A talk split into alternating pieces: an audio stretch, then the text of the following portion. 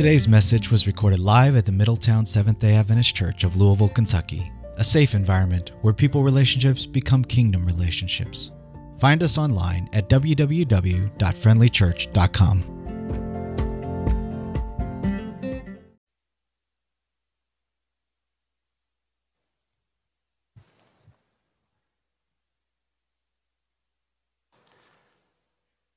Happy Sabbath, everyone. The Spirit is moving. I can feel it in my heart. I could hardly sing when you guys were singing for us. I know when Valentina said her introduction prayer, and she prayed that the Holy Spirit will fill our hearts, immediately I felt the Spirit coming into my heart. Thank you, Valentina, for that wonderful, wonderful prayer. This is not part of my script, so I'm going to have to go off before I even go into it because I think the Spirit is moving. How many of you drive cars? How many of you have a driver license and you drive cars? See, when I grew up in Romania, I grew up only with the driver's side mirror on the door. I never had the one on the right. Here in the United States, you have one. And what does it say on your right mirror? Objects in the mirror are closer than they appear. You look around in the world today. You look around in the world. You look around in our community. You look around in our church. And what you see is the sign of the coming of our Lord Jesus. He is closer than it seems to be. He is closer than it appears. Jesus is coming soon, my brothers and sisters. And if you're watching there, we want to give you this hope. Jesus is coming soon. Soon, we're not going to have to deal with this because He's coming soon. We've been through a lot lately, and sometimes I don't know what to say and what to do about emails or letters that I get. And this morning there was this letter in a church office, and I was reluctant to open it. Pam opened it for me, and she said, "Lord, wow, this is wonderful. Dear Sister Lee Day, I do not know you. I do know now from your letter that you have been a member of this church for many, many years in the past. Moved away many, many years. But what you're giving us today here is words of encouragement. You're still connected to the Middletown Seventh-day Adventist Church via live stream services. If you're watching today, please know that we welcome you to our service and we love you. In fact, I'm going to treasure this letter for the rest of my ministry career. It's a wonderful, wonderful letter, so thank you. And I want to say that I miss you, all of you, those that are watching. But I want to tell you this. If you're watching and if you're our members, or if you're watching and you're a friend of the Middletown Church, or you just happen to watch it and you are in Louisville and you can attend, feel free to sign up and attend. So far, we did not turn anybody down, did we? No, we did not. In fact, last week we had 7 visitors. Today we have more. And we have room. We have room. So please join us. And before I now go into God's Word to open His Word on His study today, I want to say another prayer. Maybe a couple of prayers throughout this message. Lord, we thank you for being with us so far. Thank you for so many blessings you have given us. Thank you that you have put hope in your word. And thank you for leaving us with a comforter. You did not leave us orphans. You have given us your Spirit. And I pray that your Spirit will take over this message. In Jesus' name we pray. Amen.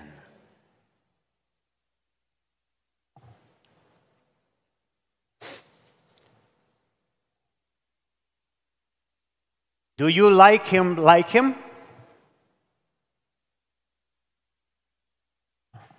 Do you like him like him? Do you? I like the expression. It's the latest American English idiom I have come to learn. And it is probably not new to you, but it is new for me. See, when I came to the United States 28 years ago, I was taking ESL classes, English as a second language classes, every Monday, Tuesday, and Wednesday nights. And in one of those classes, the professor presented us with a whole list of American English idioms. And I thought I knew them all until recently I discovered that I don't. I overheard a conversation between two teenage girls talking about this young man, where one of them popped the question, "Do you like him like him?" I said to myself, I've been here for 28 years. I haven't heard that. What does this mean? What does this girl mean, like him? Twice in a question, like him, like him? Well, as per the definition of this idiom, it means, are you attracted to this young man? So my question for you today is, do you like him like him? Do you? And you may say, who are you talking about, Pastor Marius?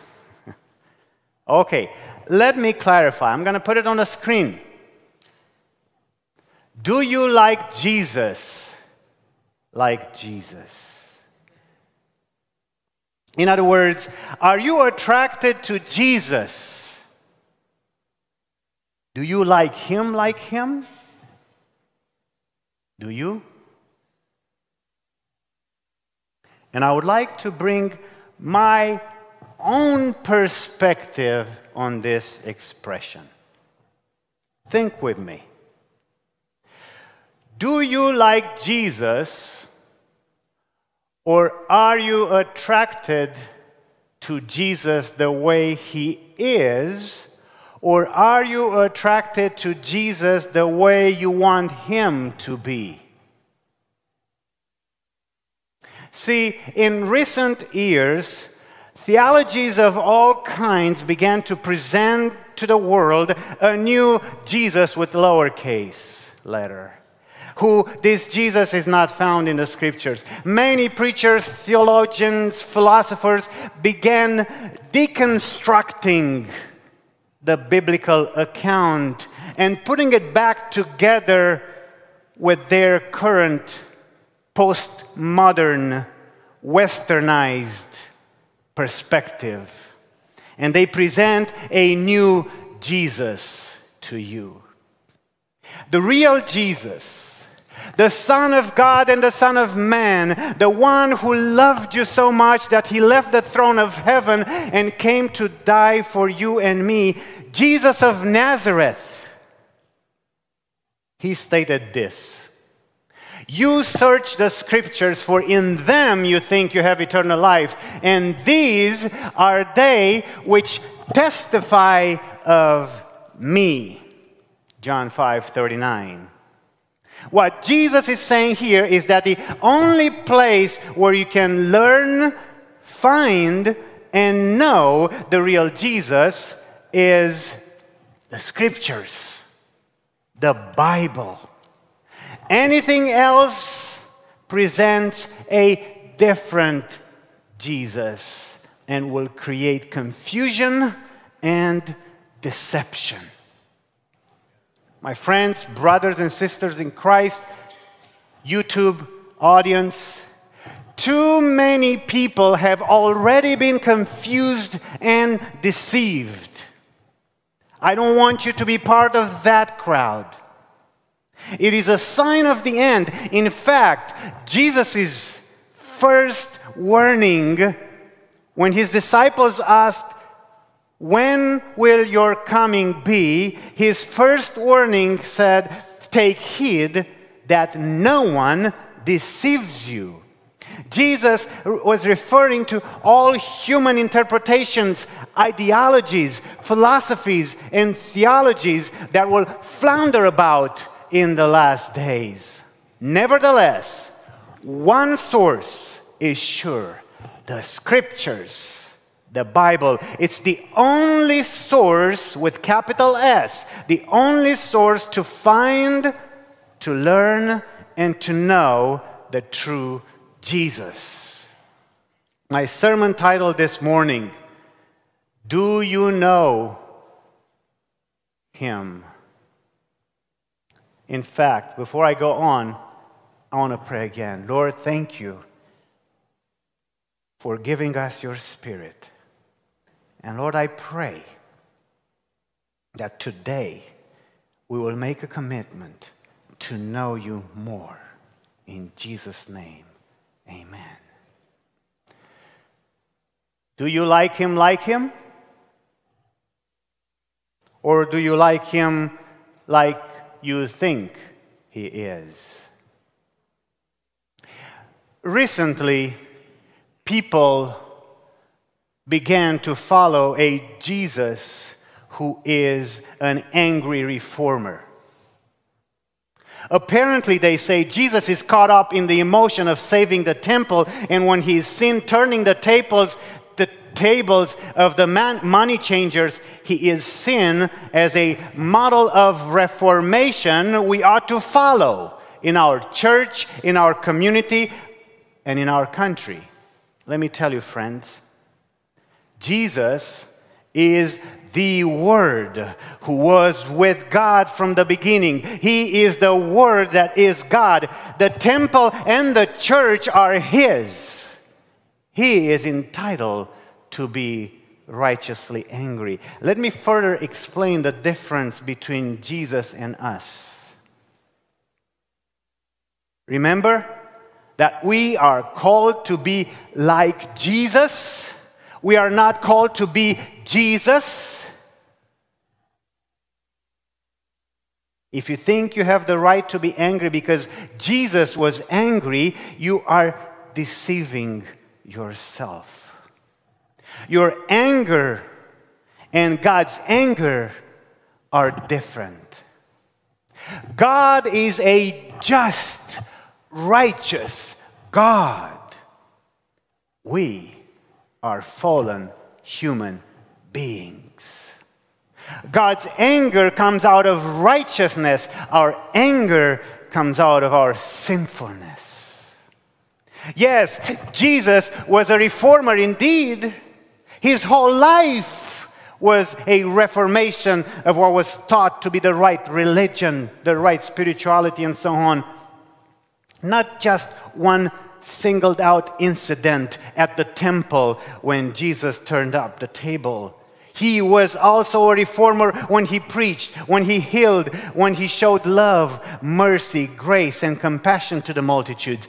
That was Jesus. And Jesus spoke of the mind. He spoke of the inner man. His ministry was to reform minds and hearts. His ministry was not built on angry activism. Many people believe that it's okay to offend people because Jesus was an offender. Indeed, he was an offender to sin. His life was an offense to sin. His mind, his body, his whole being was a true expression of God's love. He said this, whoever saw me saw the Father, John 14:9. If you can say, my brother or sister, if you can say like Jesus, whoever sees me sees the Father, then you can offend people. But if you can't say that, I beg you to take a closer look at your Savior, Jesus Christ. People say that because Jesus was a single man, singlehood is the highest living expression of human life. Would you believe that one modern view imposed to Jesus even claims Jesus as being gay because he was seen washing his disciples' feet in John chapter 13? That is a totally misconstrued fact, my friends. It is simply taking our culture's fallen perspectives and placing those on Jesus' life. So, do you like him, or do you like him as you want him to be? Do you see Jesus as an angry reformer, public offender, single gay man? Do you see Jesus for who he is? We have to be careful to look for scriptures for the attributes of Jesus and impose our fallen humanity on his character. I tell you, it is blasphemy. Anytime we place on man the attributes of God, and we talk about that a lot, we as Adventists know that such as the ability to forgive. Anytime we place on man the attributes of God, it is blasphemy. Likewise, it is blasphemy anytime we put on God, or on Jesus, who's God, the attributes of man. Could it be that we try to justify our own sinful nature by making Jesus something he is not? What Jesus are you attracted to? Do you like him? You may have heard this song. I thought you do, but I don't know. Yeah. I have a problem with my remote today. Have you heard this song before? I'm going to sing it for you. I'm going to step up here just so you can hear it. Behold, what manner of love the Father has given unto us. Behold, what manner the love the Father has given unto us. That we should be called the sons of God, that we should be called the sons of God. How many know that song, by the way? I just want to know. Okay, you know how is that song in runs? Would you like to do it? I don't have this on my script, but I think it will be so much fun to do it. All right, let's do this part of the congregation. And, maybe we can get a few of you here to join us. And then the rest, you know it, right? Well, I'll let you lead this one, and I'll be with this side of the congregation. Okay, let's do it. Behold, what manner of love the Father...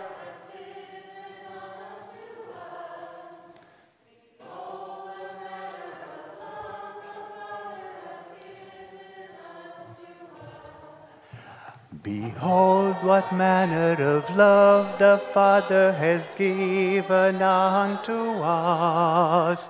Behold, what manner of love the Father has given unto us. That we should be called the sons of God. That we should be called the sons of God. Amen, amen. When I was studying for this sermon, actually, this is the verse that introduces the love of God to his children in 1 John 3:1. And I really was looking at 1 John 3:2, but I said, man, that's a great song. I would like to engage our congregation. Maybe I can just sing it. But I'm glad you all joined me. That sounded so good. Excellent. I think if you grew up as a Christian, you probably heard it when you grew up. You probably sang it. If not, I remember, I don't know how many years ago. That was probably in 2004. So yeah, that's probably 16 years ago. Calvin and I went to a Fazoli's restaurant, and they gave us, well, you know, you get that meal and you get these things for the kids. They gave us a Christian tape, cassette tapes, if you remember them, and they had this song on it. So Calvin and I listened to that hundreds of times. So I know it. I know it. Behold, what manner of love the Father has given us unto us, that we should be called the sons of God. That's how John introduces, you know, the love of God to his children, to us. Let me read it for you. Behold, what manner of love the Father has bestowed on us, that we should be called the children of God. Therefore, the world does not know us, because it did not know him. Verse 2, be beloved, now we are children of God, and it has not yet been revealed what we shall be. But we know that when he is revealed, we shall be like him. For we shall see him as he is. And everyone who has this hope in him purifies himself or herself just as he is. How is Jesus? He is pure. He is pure. Two things stands out of this passage, John says. We shall see him as he is, and then he says, he is pure. My friends, we always need to keep in mind who Jesus is. John 1, verse 1. In the beginning was the Word, and the Word was with God, and the Word was God. My friends, Jesus is God. That's how we need to see him, as the God who created the world, the creator of the universe, everything we see and don't see. Jesus is God. John 1, verse 4, just a couple of verses down. In him was life, and the life was the light of man. Jesus is the source of life, capital S, the source of all life. He is the creator who gave life and still gives life, physical and spiritual. His life is our life. His life is what gives us enlightenment. His life still is the light of men and women who sincerely want to follow him. Jesus is the source of life. And if you go down a few verses in John 1, verse 14,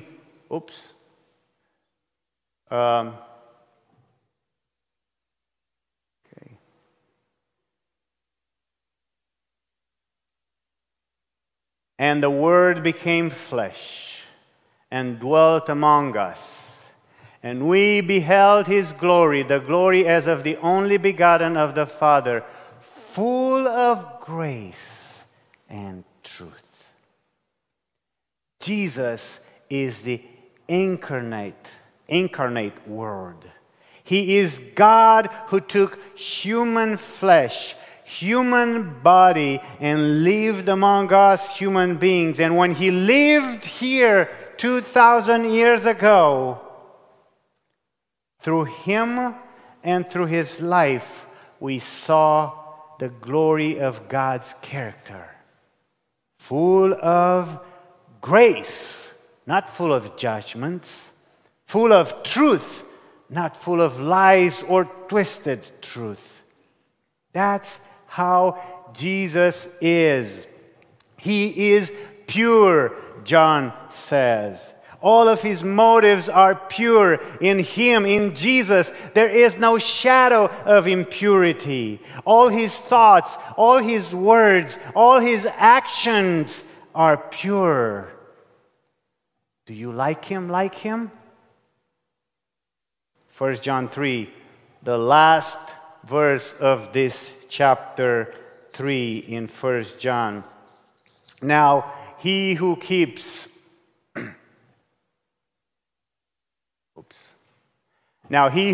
his commandments abide in him. And by this we know that he abides in us, by the Spirit whom he has given us. How can we see Jesus as he is and not be confused or abused by the ideologies, philosophies, and false theologies of our day?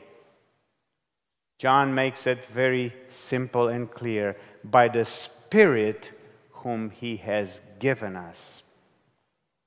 He who keeps his commandments abides in him, and he in him.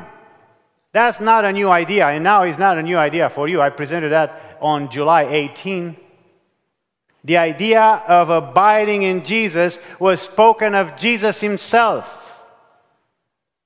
One day, Jesus is with his disciples, and, you know, as his habit is, to use illustrations from the natural world, from their surrounding context, to teach them a spiritual lesson. And Jesus looks at this vineyard and says, "Do you guys see this vineyard? It's beautiful, isn't it? Do you see this vine? Do you see these branches? Do you see the fruit?" And they're like, "Yeah, we see it." And Jesus says, "I am the true vine, and my Father is the vine dresser. Every branch in me that does not bear fruit, he takes away, and every branch that bears fruit, he prunes, that it may bear more fruit." In verse 2, there is a word that comes up 3 times. What is that? Fruit, right? It is in singular form, not plural. Fruit, not fruits. And we learned about the fruit of the Spirit on the sermon I just mentioned. You can go to our YouTube channel, and you'll find it under July 18, the Surrender and the Spirit. Go back and review it. It's inspiring, it's motivational, it's hopeful to know and understand the truth about the fruit of the Spirit. That when you and I are filled, we get the whole fruit, not just parts of it. We sometimes pray for love, or we pray for patience, or we pray for kindness. If you go back, you will know what I'm talking about. When you pray for the Spirit, he gives you the entire fruit, anywhere from love to self-control. Verse 4, Jesus says, I am the true vine. Oops, I guess abide in me. Oh, sorry about that. Abide in me, and I in you, as the branch cannot bear fruit of itself unless it abides in the vine, neither can you unless you abide in me. And verse 5, he says, I am the vine, you are the branches. He who abides in me and I in him bears much fruit, for without me, how much can you do without me, Jesus says? Without me, you can do nothing. Nothing. How are we to abide in Jesus? And how is he going to abide in us? Back to 1 John chapter 3, verse 24. Now he who keeps his commandments abides in him, and he in him. And by this we know that he abides in us. How? By the Spirit whom he has given us. Dennis Smith says, when the believer receives the baptism of the Holy Spirit, he is actually receiving Christ more fully into his life. Through the baptism of the Holy Spirit, Jesus comes to dwell with and be in his people. John tells us that the Christians who are living when Jesus comes back will be like him, and the Greek word he's using there is meaning just like him. And the question is, how is that possible? Through the daily baptism, through the daily infilling of the Holy Spirit. When that happens, Jesus abides in us, and we become Spirit-filled disciples. Spirit-filled disciples will have the mind of Jesus. And in reference to having the mind of Jesus, I want to read and make some comments on a Bible passage that is sometimes misconstrued and misinterpreted. It's 1 Corinthians chapter 2, verses 13 to 16. These things we also speak, says Paul, not in words which man's wisdom teaches, but which the Holy Spirit teaches, comparing spiritual things with spiritual. All right, it's about spiritual, right? Verse 14.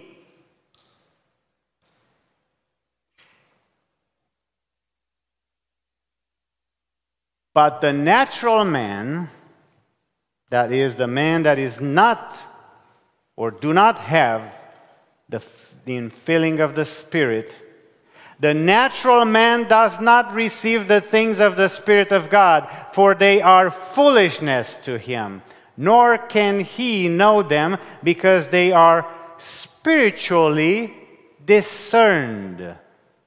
Have you ever asked yourself, how do we spiritually discern things? Well, it is the Holy Spirit in us who helps us to discern. That's what spiritually discerned means. But he who is spiritual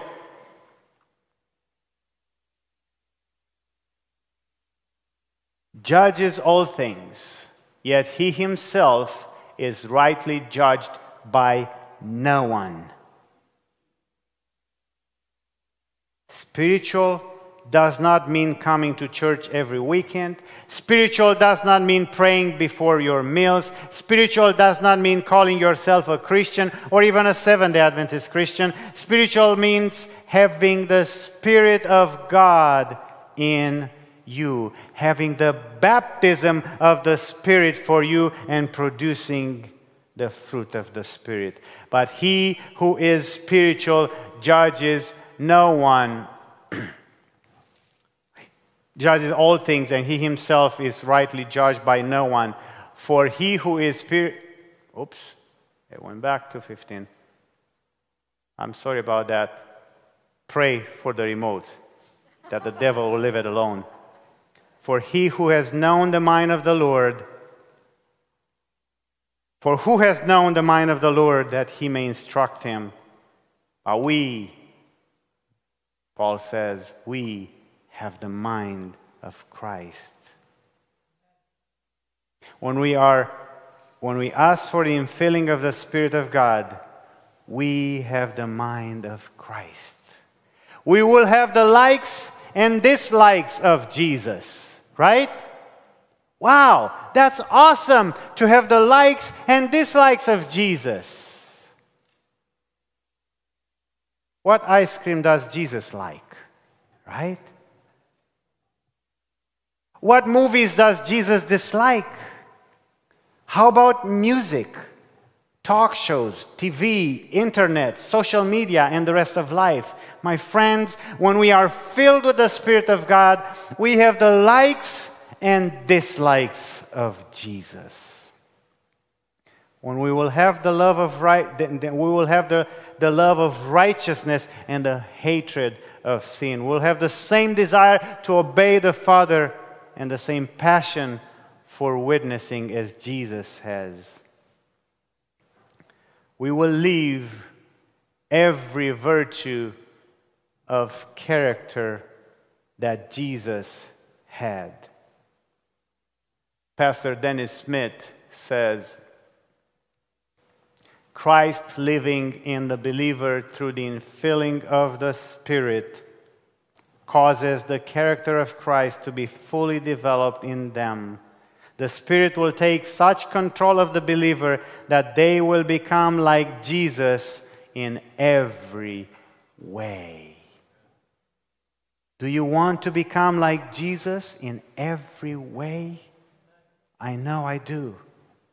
I like this quote of Ellen White. It comes from the book Desire of Ages. It's a book that is very famous for portraying the life of Jesus from his birth to his resurrection and to his ascension to heaven. It's a wonderful book. If you don't have it, let me know. I have extra copies here at the office. I can give it to you. It's called The Desire of Ages. And this paragraph comes from page 668. The writer writes this, all true obedience comes from the heart. It was hard work with Christ. Look at this. If we consent, He will so identify Himself with our thought and aims, so blend our hearts and minds into conformity to His will, that when obeying Him, we will be but carrying our own impulses. Wow! Wouldn't you like to have and to live a life or all your impulses would be Jesus' impulses? Wow! How is that even possible? Well, I want to ask you this question. Do you know Him, know Him? In other words, do you really know Jesus? How can His impulses become your impulses? See, right after I finished high school, I was part of a quartet, male quartet. Four young guys, we're all in our early 20s, and sang for 2 years, traveled throughout the country in Europe. And I remember when we first met, it was frustrating. You know why? It was frustrating to rehearse, to practice, because we were terrible at synchronizing our cutoffs, our breathing stops. We were not together. We discovered something amazing. The more we practiced together, the more time we spent together, the more in sync we became. The more time we spend in doing things together and practicing together, the more our impulses to breathing became the same. Until we reached a point, and this is a true story, we reached a point where we could take a brand new song. We all read music, so we could read the music for the first time, and we were in sync. Our impulses for song dynamics became the same. Would you like your impulses to become Jesus' impulses? Then let Him spend time with you by abiding in you through His Holy Spirit every day and every moment of your life.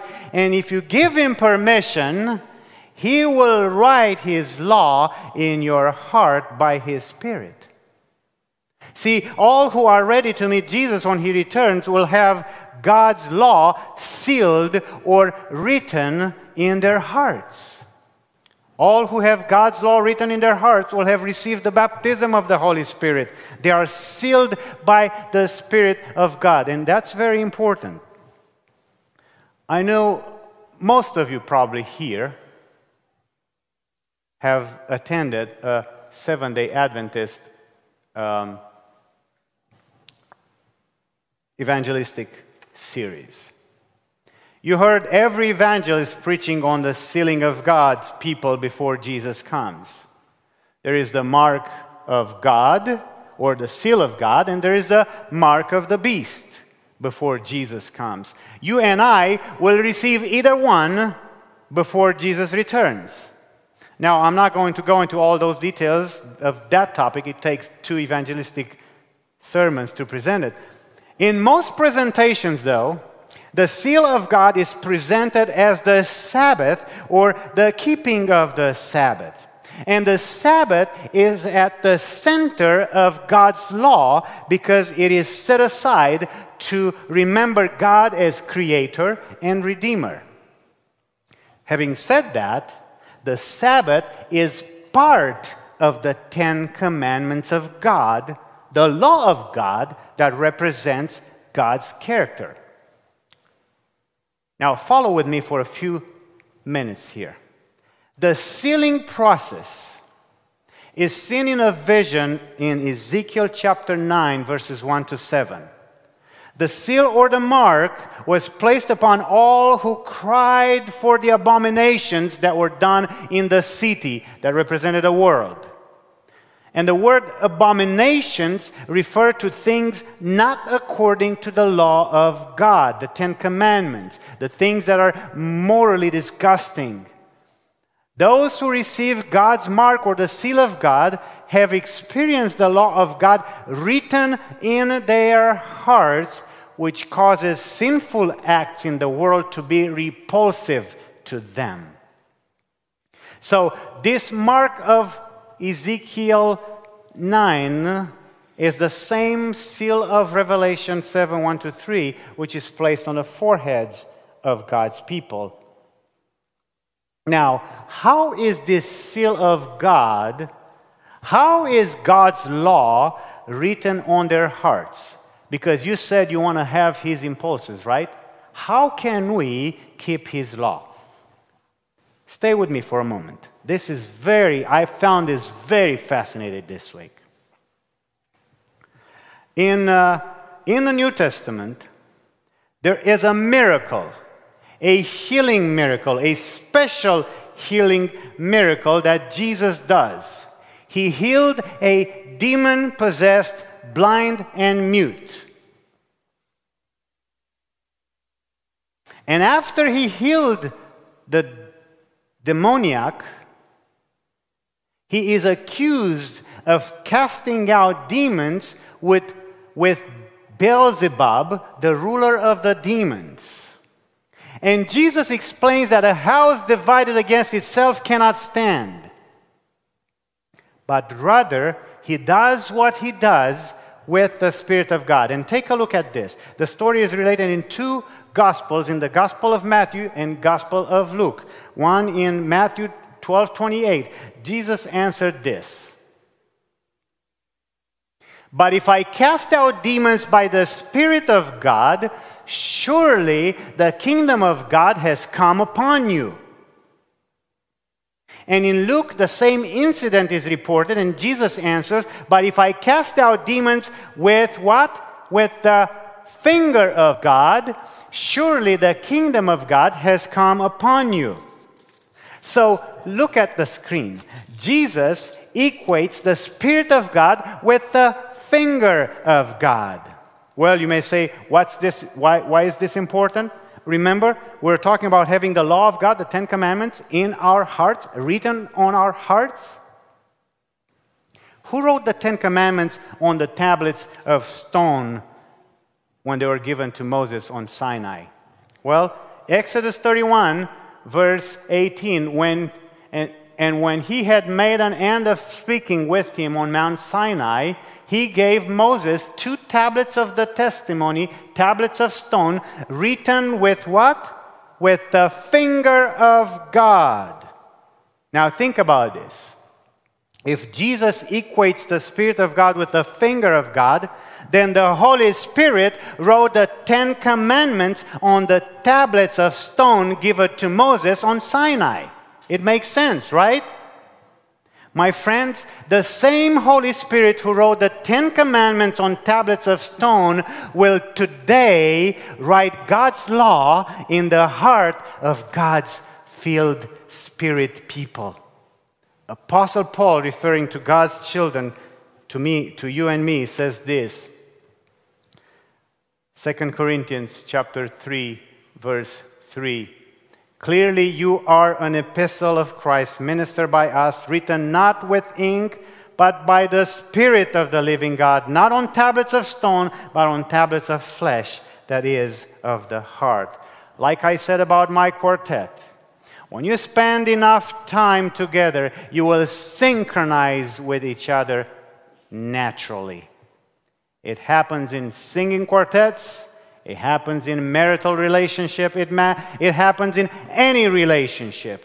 When you let the Spirit of God dwell in you, when you are in the right relationship with God through the infilling of the Spirit, obedience to the law of God springs naturally and spontaneously from the heart without hardly even thinking, because it's written in there by the Spirit. Yes, temptation to disobey will come. However, they will be very much weakened and influenced by the strong desire to obey God that was placed in your heart by His Spirit. So, my friends, that's what it means to know Him. Do you know Him? Know Him? I hope and pray that you do. And I pray that as we have our closing song today, we decide to follow Jesus. That's our closing song today. So if you please stand as we have our closing song, I have decided to follow Jesus through His Spirit.